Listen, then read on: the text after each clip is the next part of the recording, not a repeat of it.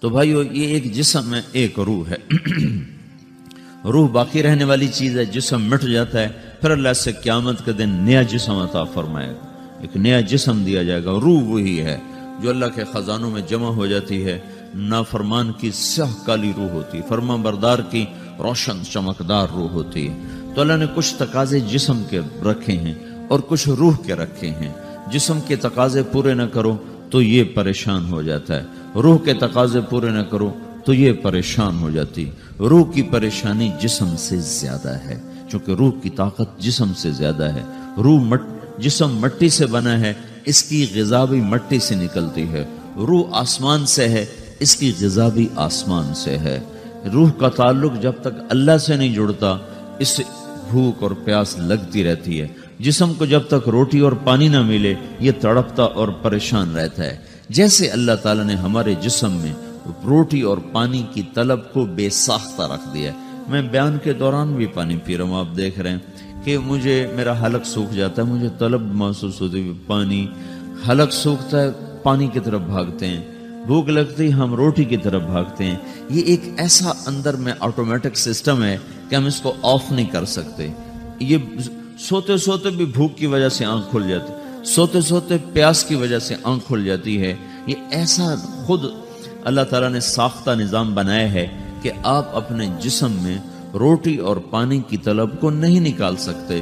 میرے عزیزو، ٹھیک اسی طرح اللہ نے انسانی روح میں اپنی طلب رکھ دی ہے اور اپنے رسول کی طلب رکھ دی ہے۔ یہ دو طلب ایسی ہیں کہ یہ آپ کے جسم روح سے نکل نہیں سکتی۔ جیسے بھوکا روٹی نہ کھا لے، پیاسا پانی نہ پی لے، اسے چین نہیں آ سکتا۔ وہ روح جو اللہ اور اس کے رسول سے نہ آشنا ہے، جب تک وہ وہاں تک پہنچ نہیں جاتی، اسے چین نہیں آ سکتا، اس کا اندر پریشان رہے گا۔ انیس سو ستانوے میں جب جنید جمشید سے میری پہلی ملاقات ہوئی، تو اس نے مجھ سے یہ سوال کیا کہ مولوی صاحب، ایک پاکستانی نوجوان جس گلیمر کو خوابوں میں دیکھتا ہے، وہ گلیمر تو مجھے زندگی میں ویسے ہی حاصل ہے۔ میرے چاروں طرف زندگی کا رقص ہے اور میں میری زندگی کی ہر خواہش ہر تمنا پوری ہے۔ اس کے باوجود میرے اندر اندھیرا ہے میرے اندر خلا ہے۔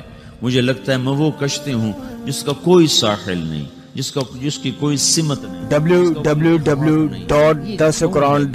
ایسا نہیں ہونا چاہیے۔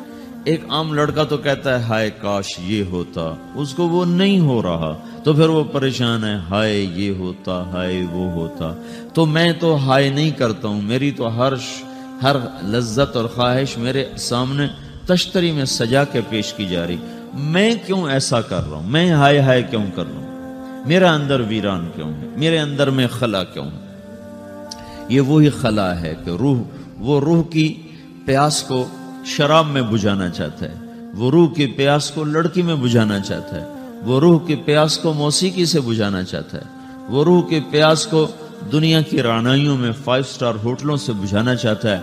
روح کیا جانے، روٹی کیا ہے، شراب کیا ہے، پانی کیا ہے، عورت کیا ہے، موسیقی کیا ہے، گھنگرو کیا ہے، پائل کیا ہے، چھنکار کیا ہے۔ روح کو ان چیزوں کی کیا خبر؟ امریکہ میں ہماری ایک جماعت تھی۔ تو چار لڑکے، دو لڑکیاں، چار چار لڑکیاں، دو لڑکے مسلمان ہیں۔ تو ایک لڑکے کا نام رکھا تھا ابراہیم، اور اس کو جب پڑھایا نا کلمہ، انہوں کا ہائے ان کے ہائے، وہ دونوں ہاتھ یہاں رکھے سینے پر، دل پر کا ہائے، تو ہمارے ساتھی ہیں ڈاکٹر اختر، وہ کہنے لگے، کیا ہوا؟ کیا ہوا؟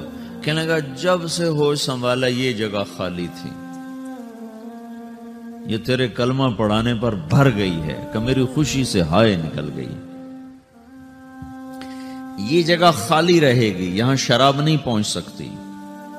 یہاں نغمہ اور موسیقی نہیں پہنچ سکتی، یہاں تالے لگے ہوئے ہیں۔ یہاں تک کوئی آواز نہیں جا سکتی۔ دل کے تاروں پر ایک ہی نغمہ چھڑ سکتا ہے اور وہ اللہ کی یاد کا ہے، اور اللہ کی محبت کا ہے، اور اللہ کے رسول کی محبت کا ہے۔ باقی کوئی کوئی مزراب ایسا نہیں جو ان تاروں کو چھیڑ سکے۔ باقی کوئی چیز آواز ایسی نہیں جو دل کی دنیا پر جا کر دستک دے سکے۔ یہاں بند دروازے ہیں۔ یہاں صرف اللہ پہنچے گا، اللہ کے رسول کا تعلق پہنچے گا۔ باقی کوئی چیز یہاں نہیں جا سکتی۔